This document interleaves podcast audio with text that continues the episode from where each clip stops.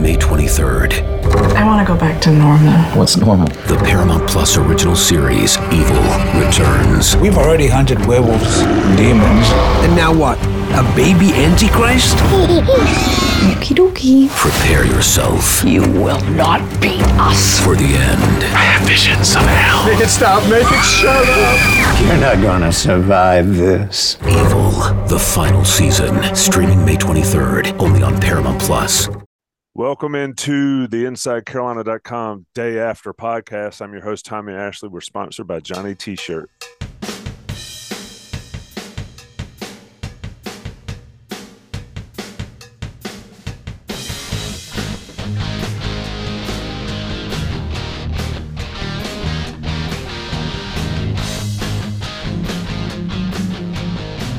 The Day After podcast. It has become a regular staple here with Inside Carolina. Of course, Jason Staples and Buck Sanders join me.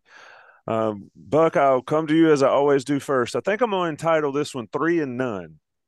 Carolina, Carolina is the only team in the country that stands 3 and 0 right now. The- uh, Carolina's game in itself was there's plenty to talk about. Um, but after watching college football yesterday, I mean, this place is on its head, Buck, and Carolina's leading the way. Who'd have thought it? Yeah, uh, the Sun Belt, uh, which as we were talking about, it just went nuts yesterday, and I, I wonder how many people have any different perspective on the uh, Appalachian State game after they uh, went to Texas A and M and and uh, took down the Aggies. Uh, North Carolina fans might be feeling a little bit different about that game these days, but they only needed to score 17 to beat Texas A&M, and they scored 61 and still couldn't beat UNC at home. So um, it's a crazy, crazy world we're living in. I, thought yesterday's game um, did not go much differently than I suspected it would go. Uh, that Georgia, uh, North Carolina was favored by seven. Um, I thought there was a moment where uh, couple of moments where Drake Maye looked almost human, which was uh, a difference for for all of us that have been watching him so far, and and just in general, uh, and Drake Maye gives North Carolina a chance to win every game it's in. I thought the uh, all the phases of the offense eventually came together. The running game was slow to begin with. Um, and I think we can talk get more in depth about this later on. But I thought maybe, just maybe, um, North Carolina found a defensive leader yesterday that can um, raise the bar a little bit on that side of the ball. They did, and Jason, let's start there. Um, you know, we we've talked a lot about the defense. They're much maligned. They deserve a lot of that malaise that they get. Um, but I found it very interesting um, to see all the internal chirping uh, going on there in Georgia State down in Atlanta, and it was not surprising to see who pulled them together. Um, though one of the three that pulled them together was a little bit surprising for me, but it seemed to flip some sort of switch. Uh, what did you see differently before and after that occurred? Anything from your trained eye, or was it just one of those things where guys started to do their job um, consistently in the fourth quarter?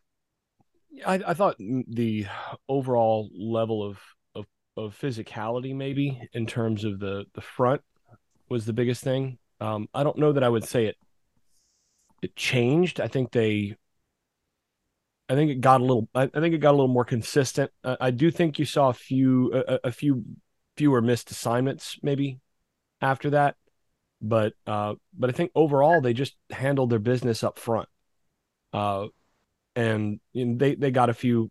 I mean, Georgia State made some plays, and then after they after they actually made some of those really good throws and catches and so on, they also didn't make any of those after that as well. So I, I wouldn't necessarily credit that to a, a, major shift in coverage or, or quality in the back end, but I do think that up front they got after business just a little bit more after that.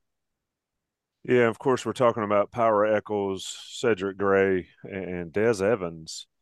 um, getting the defense on the same page there. I think it was after Georgia State went up 28 21 um, on the touchdown and the two point conversion. But we talk about leadership, and we've talked about leadership a ton um, and how it has to be player led. Uh, Echols is that guy. Uh, Des Evans hadn't been that guy, even though he's been playing his butt off for the past five or six games, at least outwardly. Your thoughts on how uh, that sort of transition from maybe older guy on the team being a leader to a guy like Power Echols actually stepping in, stepping up, and being vocal. Um, he said, you know, in the post game presser, I tweeted it out that folks need to listen to it, but somebody had to do it, and it was a young guy that did it, and it seemingly had some effect. Your thoughts, Buck?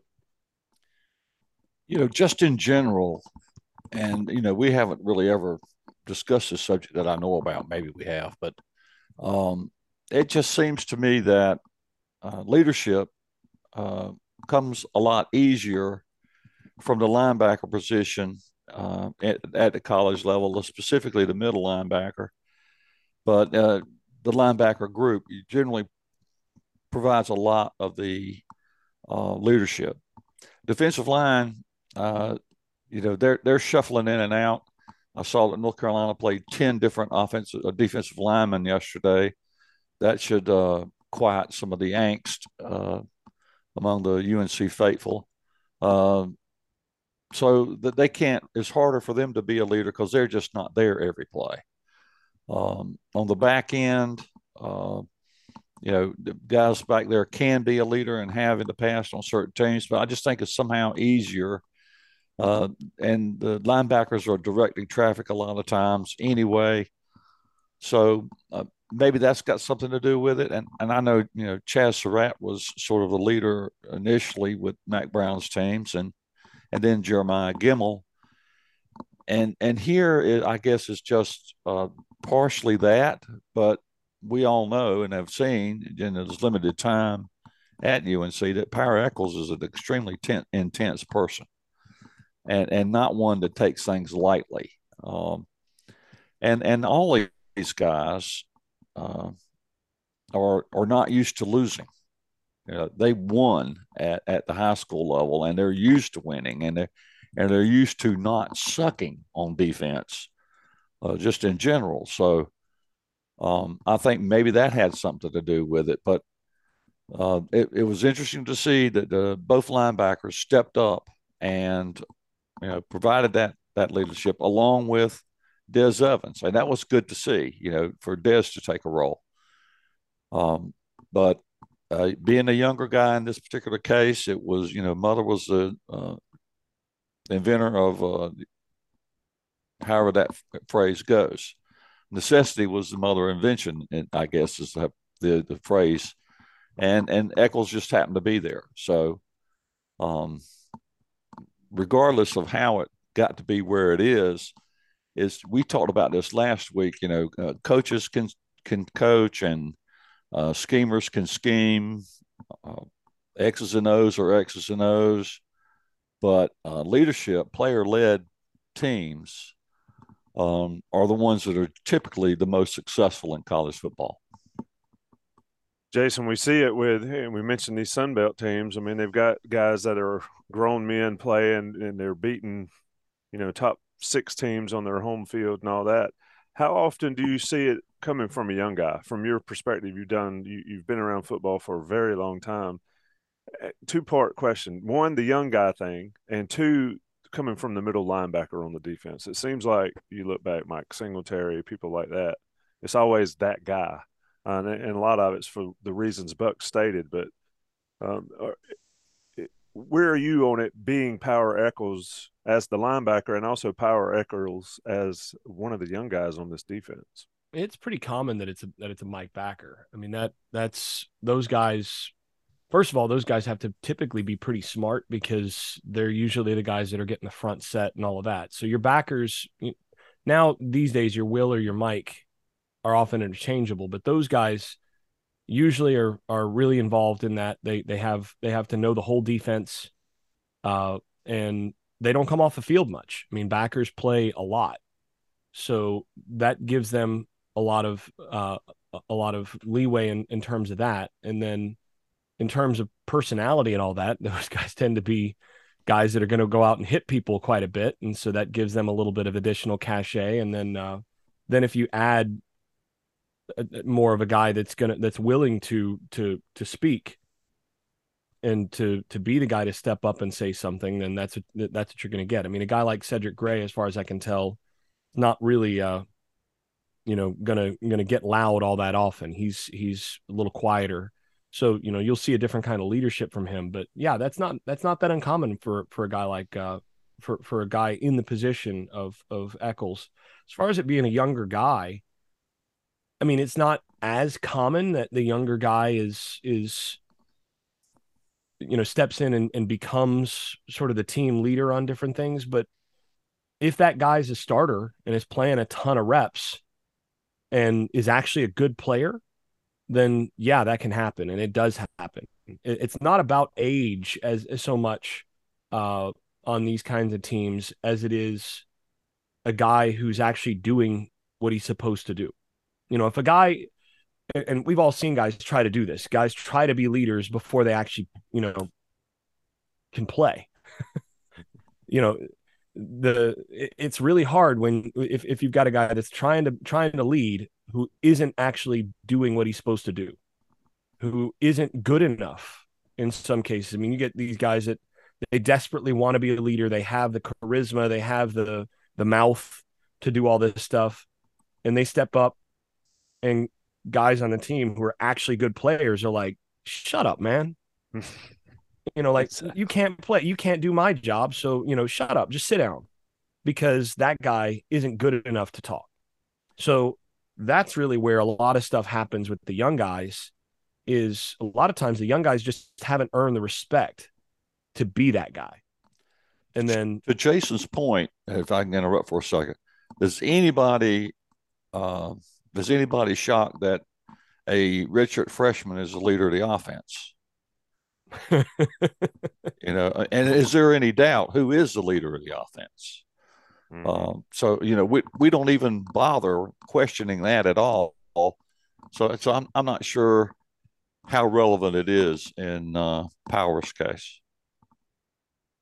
It's yeah, a, I, uh, I, agree yeah. with that. We can. That's a good last word there. Yeah, I mean, everybody talks about the youth and all that stuff, but Jason, I like your point. You better be able to play because nobody's going to follow a a bum. You know, you can talk it all you want, and and we've seen that. We've seen guys, uh, not with just with Carolina, but in a ton of sports that are the talkers, but not getting it done. And I think we saw a little bit of of that yesterday against Georgia State, where um, some correction, course correction during the game needed to happen, and Power Echols stepped up and did it as far as the defensive performance, this is another one of those things. And Jason, I sort of ask you, and I'll start with you on this point, is that Carolina looked pretty good early, lapsed, did not look like they even wanted to be there, and then stepped it back up. I mean, virtually identical to the to the App State game, though you said App helped them in those second and third quarters. What did you see yesterday that allowed Carolina to have some effect on defense and then um, basically be a you know skeleton crew out there when at when excuse me when Georgia State got it rolling. What was the difference? Well, I think one is Chase Brice. I mean, they App State made made some plays down the stretch with the receivers they've got and the quarterback that they've got that really Georgia State just didn't have those players. Mm-hmm. Uh, and you know they they made some plays. They had some guys that, that that could that could do some things, but you know Grainger actually his stat line's good, uh, better than it sh- than it really should be coming out of this game. 16 to 24, 184 yards, three touchdowns, no picks, two sacks. You know, that's not the stat line that you'd like him to have coming out of this game, but ultimately I think Georgia State knew they needed to keep running the football to be able to pull this game out and really the the difference is and i need to pull up the the uh the stats in the in the final quarter here but the difference is once they got into the fourth quarter uh georgia state had 30 rush yards 3.3 yards per per rush and You know, they they weren't once they once they were off schedule and they weren't able to to uh, to throw the football off of play action and some of the things that they were doing. Uh, that I think is really where the game changed. I mean, you look at the through the third quarter, they had 205 rushing yards and they were averaging 4.6 per attempt. That to me, the difference in the ball game is in the fourth quarter, they cut the average rushing yards per attempt from 4.6 to 3.3.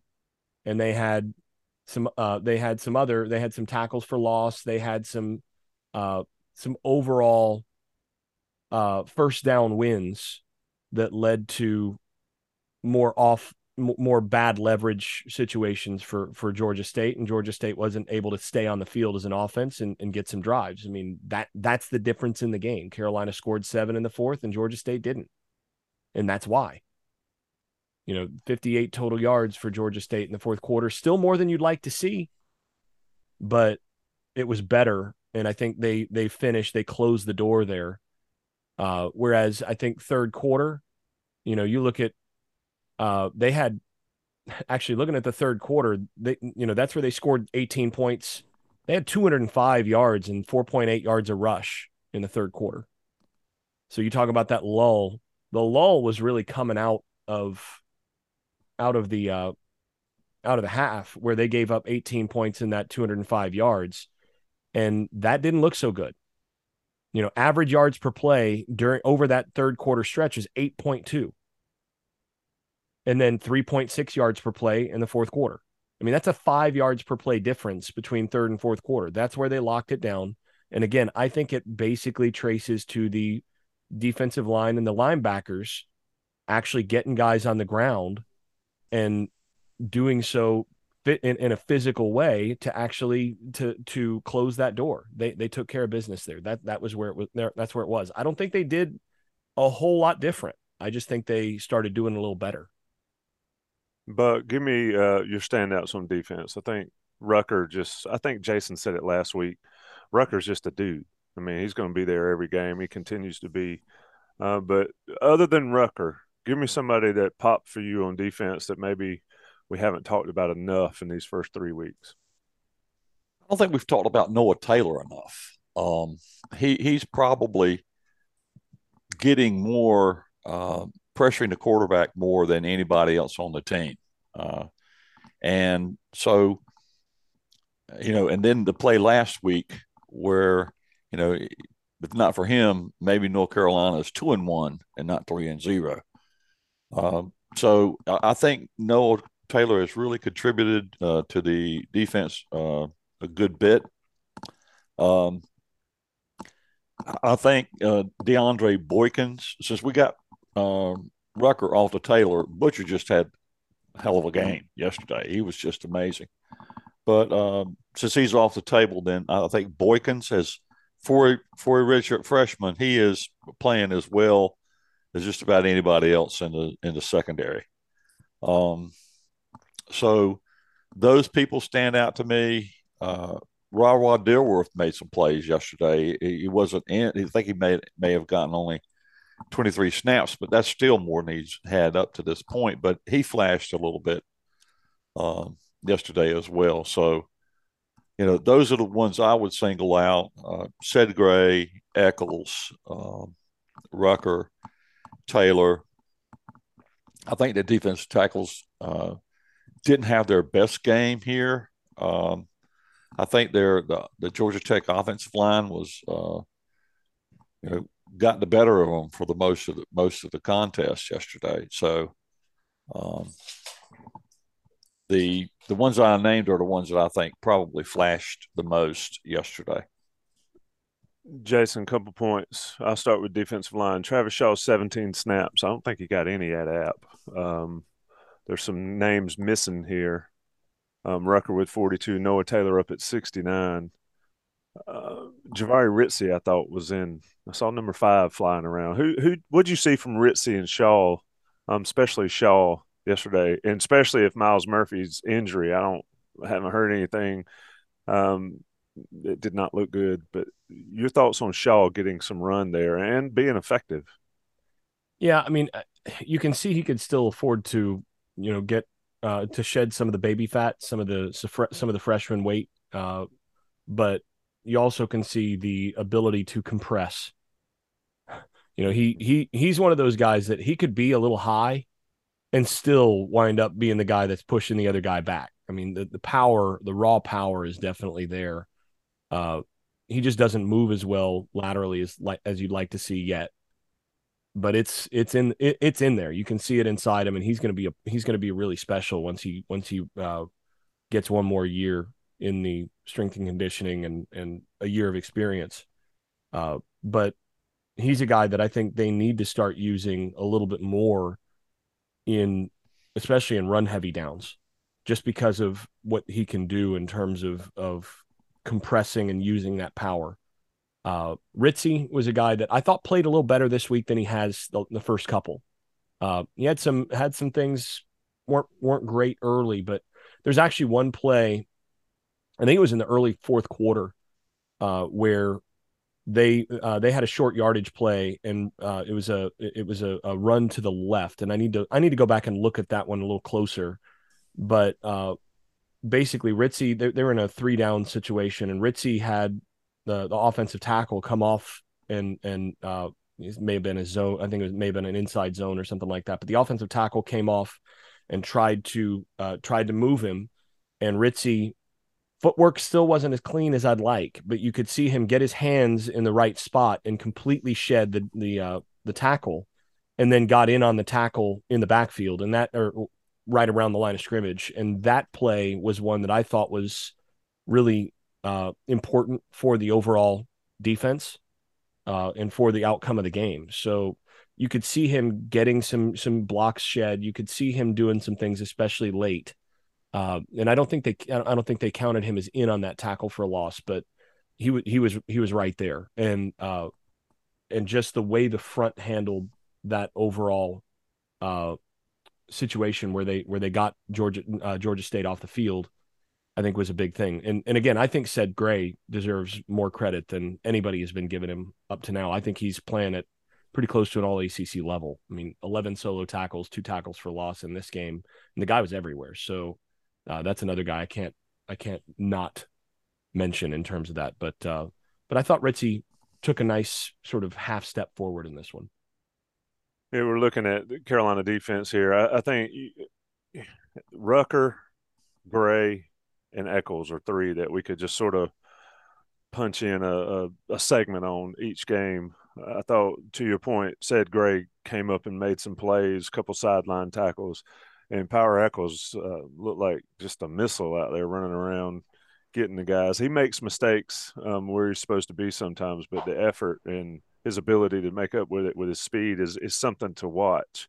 Um, then the leadership thing is just a, another layer, different level layer. But last segment on the defense, we got to talk about the bad. Uh, the defensive back snap counts which is still interesting to me. 82 across the board. Grimes, Biggers, Duck, and Kelly Boykins, you mentioned earlier, had 76. Will Hardy had eight.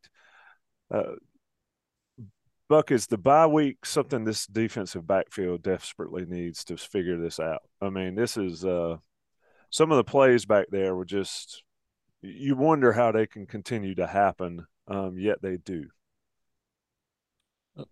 The bye week is something the entire defense needs, but, um, you know, and to your point, you know, it, it was so strange to me.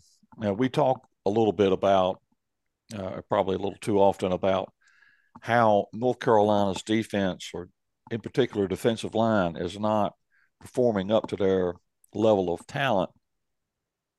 And the TV announcers yesterday were talking about uh, some some of the um, problems North Carolina had on the edges on defense, uh, the corners, and you know, I, and I know that this is kind of a uh, Gene Chizik thing where the uh, corners may play off a little bit, off of the a lot off of uh, receivers, and the on the philosophy of getting the ball in front of them keeping everything in front of them, not giving up the big plays.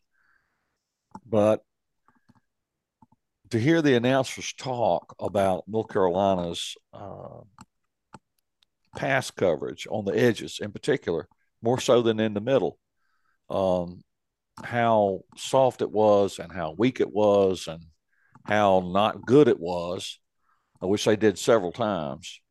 Um, and to remember that Tony Grimes is a five star and he made a heck of a play uh, on one deep one of the deep throws. It was like an, an NFL play, no question. Uh, but he also got flagged for pass interference. And then uh, Storm Duck, who had one of the best freshman seasons ever at North Carolina at, at corner. And uh, for a long time, we talked about uh, how we are, were, UNC uh, fans were so looking forward to seeing Grimes and Duck holding down those corner spots. And excuse me, and then you got Charlton Warren, who has a reputation as a good um, coach in the secondary. I, just don't know what to say. Uh, and they're not, and they're not bringing anybody off of the bench to to spell those guys. Maybe they're just letting them take their lumps. Uh, I, I don't know what's going on there, but uh, you know, the Day Day Hollins, I don't know if he's hurt or not, but, you know, he's played a lot for North Carolina corner. Uh, Dontae Balfour plays, has played some for North Carolina um, at DB, I mean, at corner. And Obi um, has played some at corner. Um, so, you know, there are people on the bench um, that, you know, can play the position. And why? In fairness, I mean, Obi did get ejected yesterday. Yeah, he did. He did. Um, and, but even though there are some options there, uh, Grimes and Duck were the only corners to get any snaps yesterday, which is just hard to figure out unless, you know, perhaps Warren and Chizik are just saying, listen, um, you know, we have a certain style of, uh, you know, the way we play our coverages, and we want Grimes and Duck to get comfortable in that uh, scheme. So we're going to give them as many reps as we possibly can. Uh, that's the only thing I can figure. Um, if anybody else has any better ideas than that, then you know, please let me know. But uh, it, it is odd, no question.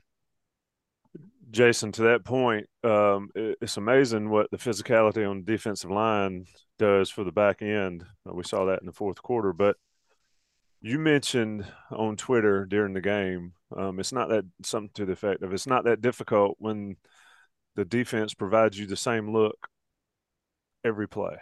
Offenses can figure it out. And if I misquote you, correct me there. But it just seems like, yeah, there were some plays in there. They made a few plays, but Georgia State guys were running loose. Georgia State guys were running loose, and yes, the Sun Belt's good, and Georgia State's probably um, not bad, but they're certainly not a prolific passing team. What did you see? What kind of breakdowns can we expect on your video stuff from this week, from this game? Because I some of the plays I saw look very familiar uh, for three weeks now. If I could get in here real quick, you know, Jason, you, don't have to diagram all the horrible plays. Uh, you, you, can leave some of those, you know, on the cutting room floor as you, uh, yeah, you know, I've, I've, go through I've got, that. I've got more plans. Actually, uh, when, I was thinking about this last night. My my plan this week was actually to be a little more positive. I've, I've got one negative defensive play I want to look at, partly because I got it wrong when I when I first watched it, Uh, because uh, I thought they were in cover two. You know, I kind of assumed they were in cover two because they are in cover two a lot. Uh, and turns out that that, that the the play is a little bit a little bit more complicated. They were actually in quarters, which is you know base coverage everybody runs also. Uh, I want to show what basically that's a, that's tip your cap play, uh, and wanted to show that one. But otherwise, I wanted I, I was thinking about this last night. I think Carolina fans, in particular, you know, Tommy, you opened this show talking about three and zero. Oh. Carolina is the only team in the country that's three and zero, oh. and not only that, the uh the so here's the thing there were there were there were three teams that headed into Saturday, headed into yesterday 2 and 0. Nevada, Vandy, and North Carolina. And Vandy got blown out by Wake Forest. And then uh, Nevada lost to FCS Incarnate Word. Right. Okay. So that's one of those things where I've been critical of some things that I think need to be corrected, need to be addressed up to now. But I was thinking about this last night. If nothing else, Carolina fans right now should be looking at this and going 3 and 0 baby. This is where Mack Brown's right. Enjoy the wins. The fact that that that you've had a couple a couple wins where the team didn't play as well as you'd like, where certain things are concerning, where certain techniques need to be really cleaned up in the uh in, in the bye week. All those things. You know what? You're 3 and 0. And it's great to be able to fix things when you're 3 and 0. because then if you do get them fixed, you got a chance to really do something. This is a team that has has uh, met expectations in terms of the score, uh, in terms of the uh, in terms of the uh, the scoreboard, and in terms of the record. If anything, they, they've exceeded expectations. You remember they were underdogs on the road at App State, and they've got a shot to looking at the division. They've still got a shot to to win this division. So I, I do want to highlight some of the things that they did to fight back. And one of the things I was I was really looking for is okay, where are some of the places where where you could see them bow up on the defensive line in the fourth quarter? What were some of the differences? So that's going to be some of the stuff I'm going to be looking at. Along with, you know, like I said, I want to I want to highlight one uh one one touchdown that they gave gave up in the passing game where I think it's just to tip your cap and sometimes the other team plays well. Uh but beyond that, I mean, I think they did a lot of good things in this game and and Georgia State's a good team. I mean, we haven't talked about this, but look at what the Sun Belt did yesterday. Not just App State. what App State did on the road at, at Texas A&M, and you know that's a pretty good Texas A&M team. If, if nothing else, that's a very very highly uh, recruited Texas A&M team with a lot of dudes on defense, and they pushed them around. They pushed Texas A&M around up front, which you know I've been critical about how North Carolina's defensive line looked against uh against App State, and Texas A&M has more highly they're, one of the few teams in the country that has more highly recruited players on the defensive line than North Carolina does at this point, and they got pushed around up front by by App State too. So you know that that brings certain things into mind, and uh, but you look at they're not the only ones. What happened in Nebraska yesterday? Beat by a Sun Belt team. What happened in Notre Dame yesterday?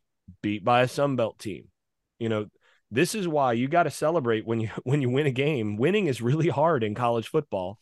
And someone like me, I'm going to come in and I'm going to say this is something that I see that needs fixed if I if I uh, if I think it needs to be emphasized. But I also really want to call attention to that. Like, look, the margins are super thin in college football, and it's really easy to lose games, and it's really easy to lose games to very good group of five teams. I mean, I think you could argue that the Sun Belt East is you know on par with say the Big Ten West, Mm. and all of know, the Big is- Twelve, what's that? all of the Big Twelve. Yeah, or the whole Big Twelve. I mean, I think the Sun Belt might be better than the Big Twelve this year. So, you know, at that point, I, I do think this week, especially going into the bye, I, I do want to highlight some of the positives that we've seen uh, and that we did see against against a good Georgia State team. I mean, that Georgia State team is going to contend for the for the for their division in the uh, in the Sun Belt. Although I think you know App State has to probably be the favorite there. Yeah, and I agree with that. And that I wish I could pull that out and put it at the back end of the podcast. Um, but yeah, I mean, just win. Johnny Tree, Johnny T-shirt just wins. They support Inside Carolina and they support this podcast and they support you, the premium subscriber of Inside Carolina. Uh, you know, if, if you need Carolina gear, you need to go to Johnny T-shirt and get it, whether it's in person on East Franklin or it's online.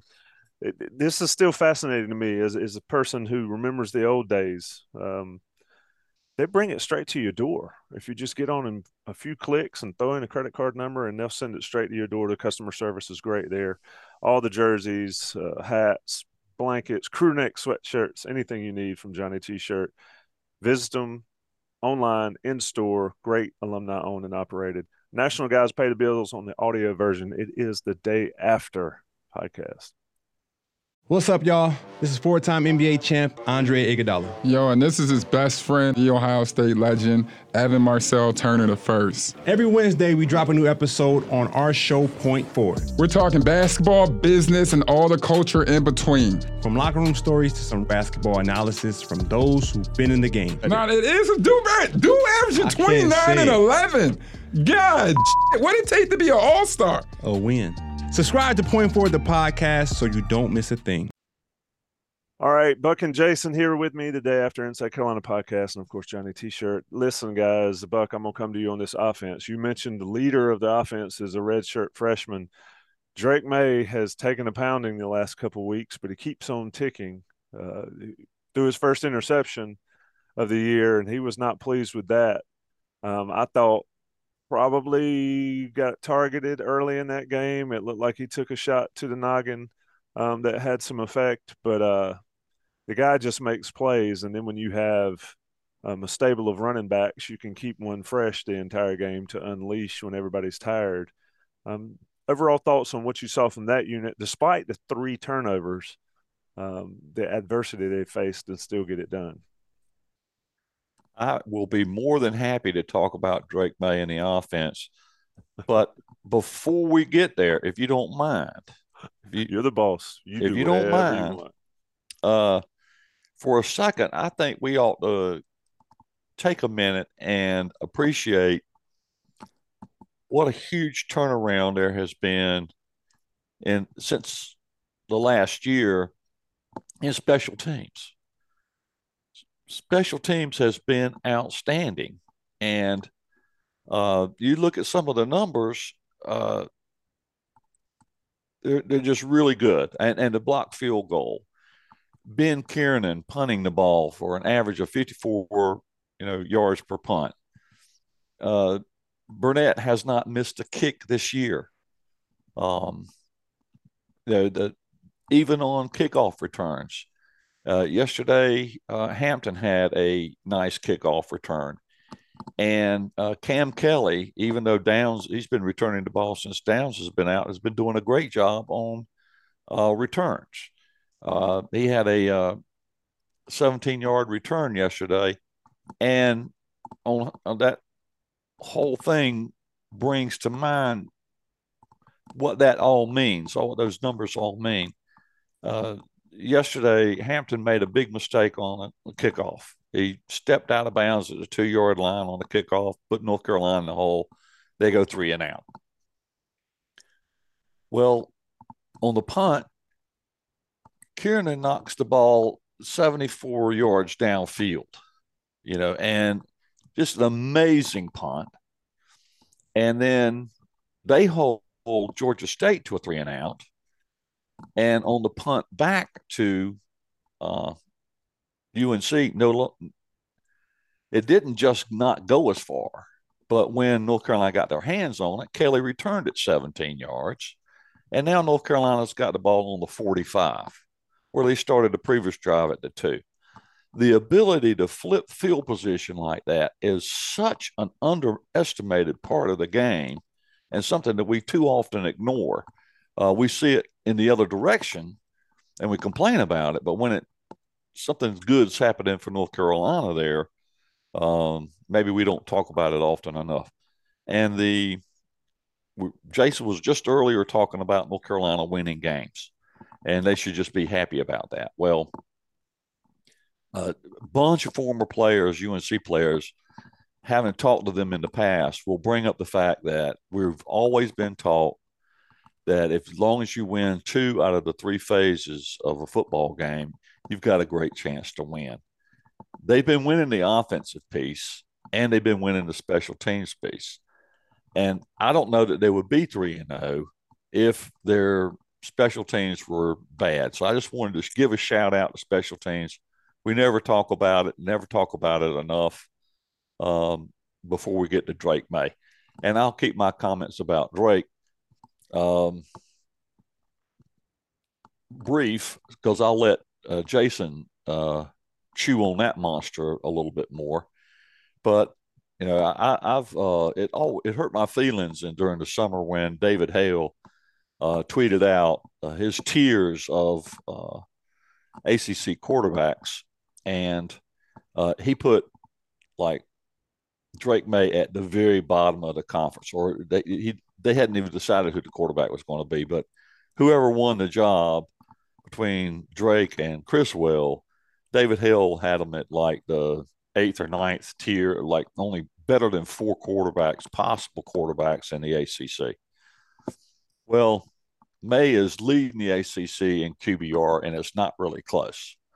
And, and what is also so interesting is that some of the quarterbacks uh, that were picked to be, you know, uh, the ESPN crowd was deciding is this guy the best or this guy the best, have not done so well. Um, Brennan Armstrong, I don't know, uh, the the coaching change has not been kind to him so far. He's dead last in the ACC and QBR. He looked terrible yesterday. Uh, Phil Jurkovec, next to last in the conference. Devin Leary, that, that, guy's throwing from his back. right, right. But I mean, uh, Tyler Van Dyke, uh, Devin Leary, you know, Kedon Slovis, all these guys they talked about that were, you know, so good, and and and uh, you know, we're just going to feature these incredible passing attacks, are way down the list from Drake Maye. Of course, we have to take in competition, uh, you know, into consideration, but how do we know what App State and Georgia State are comparatively to what these other teams have played? I don't think Bethune Cookman was, uh, you know, a, bear for Miami, for you know, as an example. Um, so, you know, and Maye is like fourth in the country in QBR. I mean, uh, and that's not counting what you know a, a, little bit of a step back he had yesterday. But the guys that are really having a year so far through early this early in the season, and uh, Staples could talk about this when he, if he when and if he has time. Jordan Travis is having himself a year at QB for Florida State. Um, Still a little early, but he did have a pretty dang good game against LSU. Um, uh, uh, the uh, DJ unpronounceable at Clemson is having a good year. um, and, and, you know, uh, you Riley Leonard at Duke, uh, but you know, uh, it's just it's hard to you think about these things and you think you've got it uh, wired in the off season. Oh, this team is going to be super great, you know, offensively because this quarterback is awesome and they're just going to, you know, do wonders and eat cucumbers. but when it comes time, you know, uh, uh, you know, to do something on the field, it's not there. So, um, you know, Drake was just amazing. Uh, you know, even though he looked almost human yesterday, he still had a, an awesome game. Um, DJ Unpronounceable was the only guy in in the uh, conference that had a, higher QBR than Drake Maye did yesterday, um, which was by far his not his best game. So I, will let uh, Jason get into it a little bit more because I've already taken up more than my amount of time here. Uh, but uh, Maye, he's just the best. He's the best quarterback in the conference, in my opinion, right now. Mid-season form there from Buck Sanders, Jason Staples. I thought Carolina's offense um, looked as bad as it's looked all year. Um, turned the ball over. We talked about that, and we can talk about that. But the fact that they were able to settle it down, I think Maye's the big part of that. I mean, there was very little rattle there from Maye, even though he's taken shots and, and turned the ball over mm, against App and against Georgia State. Didn't seem to phase him too terribly much. Yeah, and both of those turnovers were, you know, really influential in sort of th- in the course of the game. I mean, both of those were, uh, you know, sort of ill timed. Although no no turnovers ever good, but um, the thing that you love about it about about how he handled that is he came back with no you know no apparent memory. There was no there was no scarring from those turnovers. He came back and just took care of business. Uh, and Buck, I agree. I think Drake is, and I, funny thing is, I might have been the only person in the country who thought there was a, a real chance coming into this into this season that Drake Maye might be the best quarterback in the ACC. because uh, the ACC has a lot of strong quarterbacks. But uh, you know, I, I have thought since I got to see him in the spring, I, have thought he's a potential top five draft pick, uh, and not top five rounds. I'm talking about top five in the first round, uh, and he's done nothing to show me otherwise. Uh, I think what he did yesterday, there were times where he looked human. You say, he still was 20 of 25. He threw five incompletions, one of which was, you know, the, the problem is that one of those was complete to the other team, which is the first we've seen that. But and it was a very poor throw. But you know, that's that's human from him. and that was, you know, he, he was under more pressure yesterday than he was than he has been all season. I mean, App couldn't get pressure on him. Uh, and Georgia State found ways to get pressure. Now that's maybe a little concerning because they're going to be significantly better defensive lines that Carolina is going to face in the ACC and in their next game against Notre Dame. And that's a wounded Notre Dame team. So they're more dangerous now, uh, I think, than they might have even been had they come in having won three or four games already. Uh, and I think that Notre Dame team's better than people think they are at this point after after the loss to Marshall. But you know, he's he's gonna have this this team in position to win games as long as he's on the field. Just because, again, he's able to distribute, he's able to get rid of the football so easily. He understands pressure, he understands where pressure's coming from, and he's able to get the ball out reliably and accurately uh, with pressure in his face. And you, you could see that over and over again yesterday. I, I did think yesterday was really the first time that it looked like they missed Downs and and uh, Antoine Green in terms of just having a little bit more uh, downfield oomph. Uh, I, I, think I think it'll help them. I think it'll help him a little bit more when he gets those guys back. Obviously, um, but yeah, I mean the other thing, by the way, to think about with the with the quarterbacks that you mentioned, it's several of the quarterbacks. You look at Tyler Van Dyke looking very different at Miami. You got to consider that the the match, and this is where I want to bring Phil Longo into play. And again, you got to give him a lot of credit for what Maye looks like. Uh, it, look at the coaching changes. You mentioned the coaching change with uh, the kid from from Virginia, Armstrong, uh, with Armstrong, and uh, Tyler Van Dyke is going through a coaching change. And you know, if you so far historically, if you want to look at at uh, at quarterbacks, one thing that um, that you've seen from Mario Cristobal is he's found ways to make quarterbacks on his own team look worse.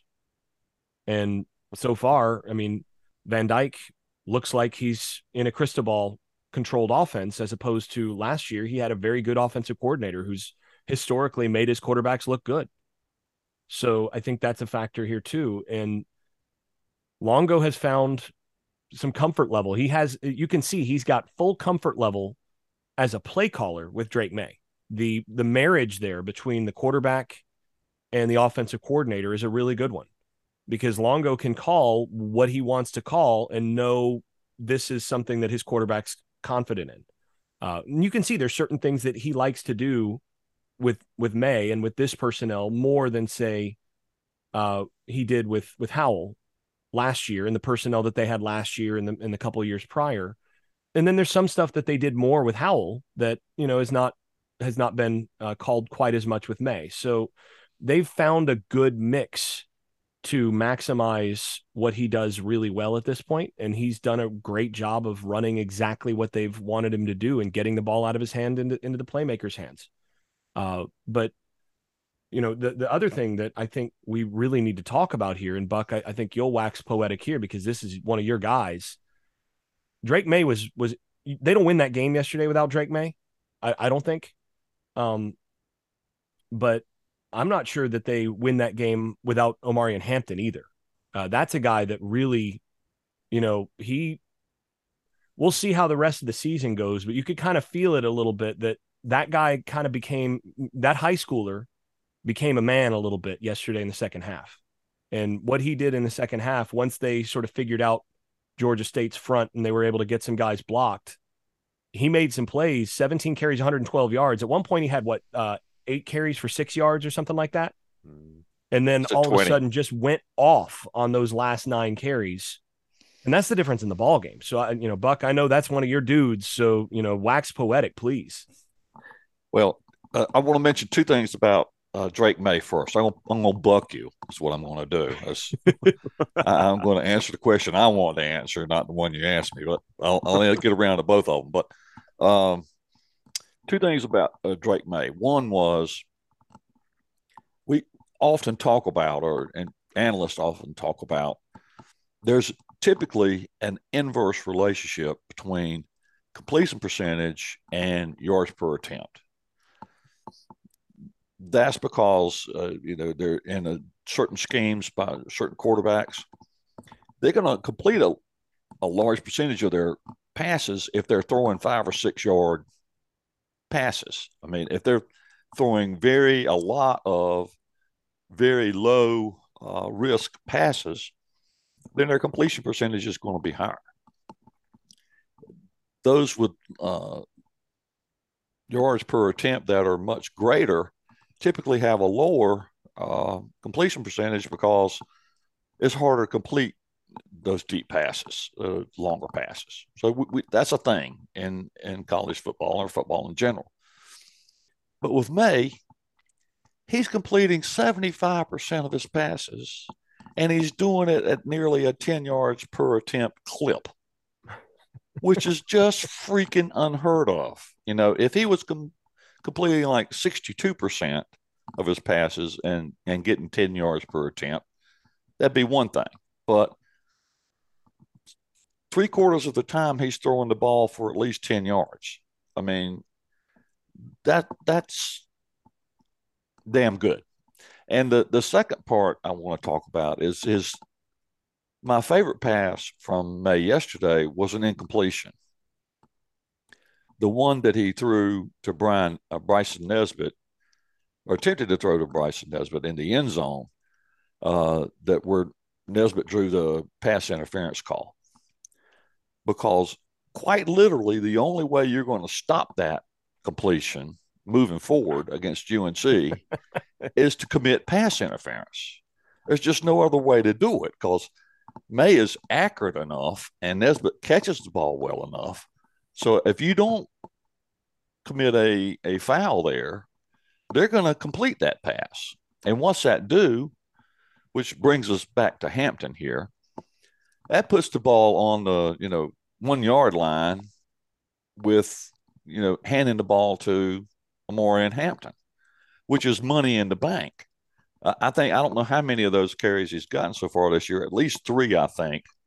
First and two, first and one, whatever that he's had no issues getting in the end zone uh, from that distance, and that is really going to make a difference for uh, Phil Longo's red zone percentage as long as he's got a healthy Hampton in the backfield moving forward. Yeah, that guy runs angry. Quick, quick thing, Buck, to reinforce your your uh, your Drake Maye point here about about completion percentage and all of this. I'm looking right now at his at his pass chart. So you know, outside left between the numbers, outside right, you know, 0 to 10, 10 to 20, 20 up. And you look at this and you go, okay, where's his, where's most of his damage? And just to put it in perspective, I was looking at LSU's Jayden Daniels after the LSU Florida State game. Jayden Daniels only in that game attempted one pass over 10 yards beyond the line of scrimmage that traveled over 10 yards beyond the line of scrimmage and it was incomplete. So that, you know, a lot of teams run a lot of their passes that are thrown between zero and 10 yards of the line of scrimmage these days. Drake Maye, the majority of his damage is 10 to 20 yards between the numbers. He's he's torching teams, but you know, basically between the hashes on those middle throws between 10 and 20 yards downfield. He's 13 to 20 on those for 258 yards, three touchdowns, and 147.9 NFL passer rating between the numbers, uh, uh, between and, and, throwing it over 10 and just just under 20 yards uh, downfield. But then you look, you go to the next levels, 20 plus outside left, 149.3 NFL passer rating. The one interception that he threw between the numbers on the um uh yesterday has diminished his 20 plus over the middle to 95.8 NFL passer rating, and then outside right, 135.4 NFL passer rating. When you go down the field with him, he's he's making he's making making t- defenses pay. Uh, he's throwing fewer balls behind the line of scrimmage or you know zero to ten than most quarterbacks, and certainly than most quarterbacks who have the kind of interception numbers that he does at this point. It's fascinating to watch. Sam Howell didn't throw many balls over the middle for the first couple months of his career, right? He was first uh, year and a half. Yeah, he was outside the uh, outside the numbers a lot. Maye attacks that I was looking at on the uh, stats, talking about it a little bit different what you're looking at. Two for three for passes 15 plus yards yesterday. Two for three for 75 yards and, and just ridiculous numbers. And Hampton, you know, I, I, tweeted it when it happened. If you get to the fourth quarter and Omarion Hampton is rested and you've got a defensive line that's played 50, 60, 70 snaps, um, Carolina's chances are pretty solid in that. Let's uh let's get where we're gonna wrap this one up. It's been the game day after podcast, about an hour in. Buck, I'll let you get the uh your last word here on what does Carolina need to work on going into the bye week and heading out of the bye week specifically, um, or that you would like to see differently. We we know the issues, but they're three and zero. Oh. Max said, "Enjoy the wins." Jason said, "Enjoy the wins," um, but it does get tougher here in two weeks. So so, what do you directly expect or, or would like to expect to see?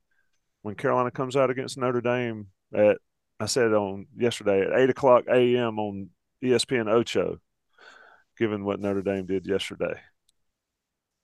Yeah, I think that you could probably write that uh, TV designation down uh, ahead of that game, depending on how well, probably not depending on how Notre Dame does against Cal, but um, you know, there's a lot you can get done, and you know we're the in the bye week at this stage of this is an early bye week, and I think there's a lot you can get done uh, with that that amount of time early in the season because you you have the freshness of having a lot of tape. They're they're not going to be short of things to show uh, players that they've done wrong, particularly on defense. Uh, they could just point them to Inside Carolina to watch Jason's uh, film reviews, and they'd have enough to look at um, in terms of what the defense has done wrong. So, you know, all that's important. And, you know, I meant to make this point a little earlier. The, you know, we talk about X's and O's a lot, and they are important. And we talk about um, star rankings. They're they're important. We talk about um, play calling. That's important. We talk about all those things and fundamentals and technique and all of that. All of that goes into it. But I'm of the opinion that what's going to make a difference in two weeks against Notre Dame and moving forward from there is um, to recapture that feeling that the defense had after they got the sermon from Power Echols and uh, his associate pastor, Sed Gray and uh, Des Evans. Uh, running off of that emotion, I think, finding, being able to, to capture that emotion and channel it into improved focus, play, just intensity and general physicality I think that's what more of what North Carolina needs than anything else it could possibly get. Um, and if if they get, capture that moving forward, starting with the Notre Dame game, get out there and play with some intensity. Go out there and play with some feeling. Capture that motion that you felt when uh, Georgia State had a drive of 10 plays for 98 yards. 10 plays, they averaged nearly a first down every time they touched the ball. Um, came off their own two yard line and scored a touchdown on you. For the defense, capture how that made you feel. When you came off that sideline, you were ready to rip somebody's head off. You were so mad.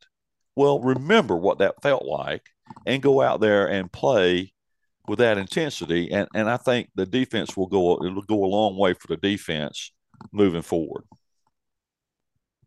Jason, before you get into it, I see a funny tweet from not Danny Ford on Twitter. Um, and it's not relevant to our discussion, but Texas A&M freshman class costs more than App State's entire football budget. uh, Jason, Carolina into the bye week. I, I, think if I'm looking at this team, um, obviously Buck nailed it on the defensive side. I think the right side of the offensive line needs to get it figured out, maybe as well. But what direct improvement do you would you like to see um, in two weeks when Carolina comes out against Notre Dame? For me, the there, there are two big things, and and to me, it's actually less about feeling. So Buck gave you the motivational side of things. For me, it's it's a couple technical things. One is I really, really want to see the next, you know, several days because one of the things about uh, about open dates is it gives you time to heal, and then you usually get a couple of a, a, couple of days where you can focus a lot a little more on fundamentals and cleaning some stuff up that you that you observed, you identified in earlier games. I want to see them clean up some some basic footwork and and and fundamentals on the defensive line to get uh, to get those guys getting a little more penetration. So essentially, I want to see the, the defensive line against Notre Dame looking a little more like Tasmanian Devil and a little less like uh, uh, you know Daffy Duck. Uh, I want to see them getting getting that footwork, getting up under guys' pads, getting that pad level low, and getting into gaps in ways that we haven't quite seen so far this year. And I think that more than anything else has the potential to change what this defense is. You know, if the, if the defensive line starts to play to the level that that they could, then I think a lot of things change for for what's happening behind them. And then I'd like to see the the secondary just get a few things cleaned up in terms of communication, in terms of of passing guys off where they need to be, making sure that that the that the the openings in the zones, which when you run a lot of a lot of zone, and especially when you're playing off uh, on the corners and, and and things, there's gonna be open spots. Like that's that's the thing. You're you're gonna give some openings in exchange for typically not giving up giving up stuff over the top but you've got to make those openings as small as possible. You want to you want to squeeze those openings and force great throws in order to beat you. And right now they're they're just a step or two off in terms of squeezing some of those openings and, and getting some things tightened up. So again, it's a matter of tightening up what they need to do, getting the techniques just right, getting their timing right when they're defending, you know, a curl flat concept or a, you know, uh, a uh, corner flat concept, which they got beat on yesterday. Uh, you know, some of these things, you know, tightening up the seams when they're when you're trying to wall inside verticals. You know, some of these things that they just need to get a little bit better technically on and just clean that up just a little bit. This defense, and I tweeted this out uh, yesterday during during the during the uh, third quarter of the of the app game. This defense through two two point seven five quarter or two point seven five games of the 2022 season looked as bad as any Larry Fedora defense did, which, you know, that's not what was expected. That's not the level that this defense should be playing at. The one thing that I think is different is that I think this t- this defense has the potential still to be a whole lot better than that. And to be, you know, to to finish the year strongly. They've got enough players that if they can just get things to gel and get get a few things technically fixed and communicate just a little better, that they can be actually a good defense in the second half of the year, not just a not a you know bad you know uh, not a not just getting to where they're not being a terrible defense but i think they could actually get to where they could be good they've got the players they've got the, the the talent to do that but they've got to get some of those little technique things refined and get some of that stuff fixed and they got to do it all together it's just defensive line, get your stuff fixed. Back seven, tighten up, you know, your technique and, and your communication and, and squeeze some of those zones. And all of a sudden you click your fingers and you and you snap your fingers and and it's a completely different scenario. So that's what I'm looking for. Uh, you know, I, I'm I'm curious to see how they'll how they'll handle that over the next couple weeks because I know that defensive staff has some really smart guys on it with a lot of experience who know what they're doing, and now I want to see how well they can get some of this fixed because I know they've identified everything I have and more, and now I want to see what they do to to be able to get some of that stuff resolved. Good stuff from Jason Staples. Great stuff from Buck Sanders. It's been the day after podcast. Not one next week. We'll be back in two weeks after Carolina and Notre Dame in Kenan Stadium on September 24th. Guys, it's always fun to talk. It's always great to wake up and have breakfast with Staples and Sanders on a Sunday morning. This was when you're three and zero. Oh. When you're three and none. Three and zero. Talk to you guys later.